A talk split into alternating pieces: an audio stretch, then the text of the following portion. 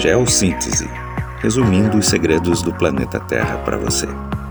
Eu sou o professor Adalto Lima, do Laboratório de Geologia da Universidade Estadual do Centro-Oeste, Paraná.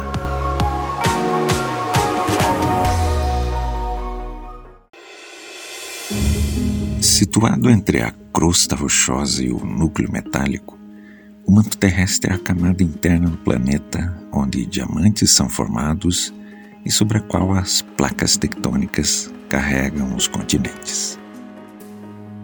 O manto compreende a porção entre a crosta e o núcleo.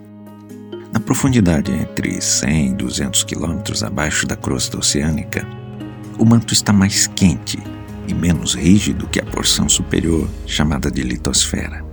Essa zona diferenciada do manto, mais fluida, é a astenosfera. É sobre ela que as placas litosféricas deslizam e se acomodam. A que profundidade fica a base da litosfera é uma questão ainda em debate.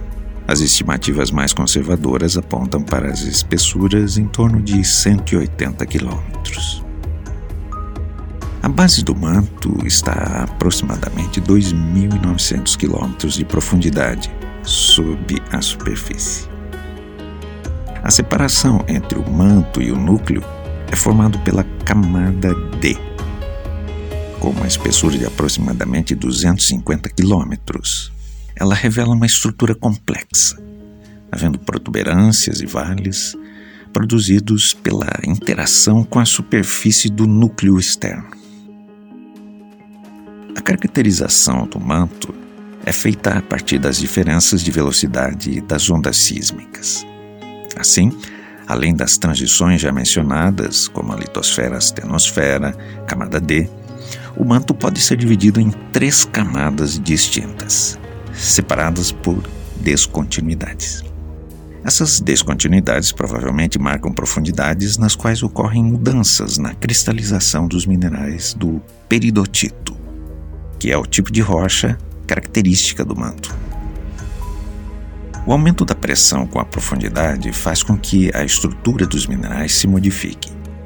As três camadas do manto são de cima para baixo: manto superior, zona de transição e manto inferior. Manto superior. Essa camada está entre a crosta e a profundidade de cerca de 400 quilômetros. Zona de transição este é um intervalo entre as profundidades de 400 e 670 quilômetros. Dentro desse intervalo, observa-se muitas mudanças no comportamento dos materiais, provavelmente relacionadas às mudanças de fase dos minerais. Manto inferior situa-se entre 670 e 2.900 quilômetros de profundidade. Consiste inteiramente de rocha sólida, mas a rocha é tão quente que seu comportamento é plástico e pode fluir lentamente a uma taxa de poucos centímetros por ano. Devido à sua habilidade de fluir, o manto possui convecção. Convecção é um modo de transferência de calor durante o qual os materiais quentes sobem enquanto os frios descem. A convecção acontece porque o núcleo terrestre aquece a base do manto.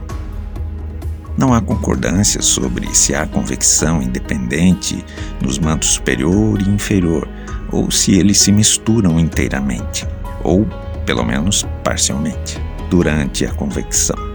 Devido à convecção, a estrutura em camadas bem distintas dentro do manto é apenas uma simplificação.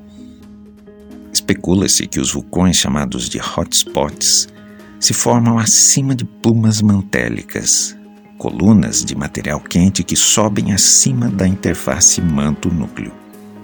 Devido à descompressão que acompanha essa ascensão do material, o peridotito no topo dessas plumas parcialmente funde, produzindo magma basáltico.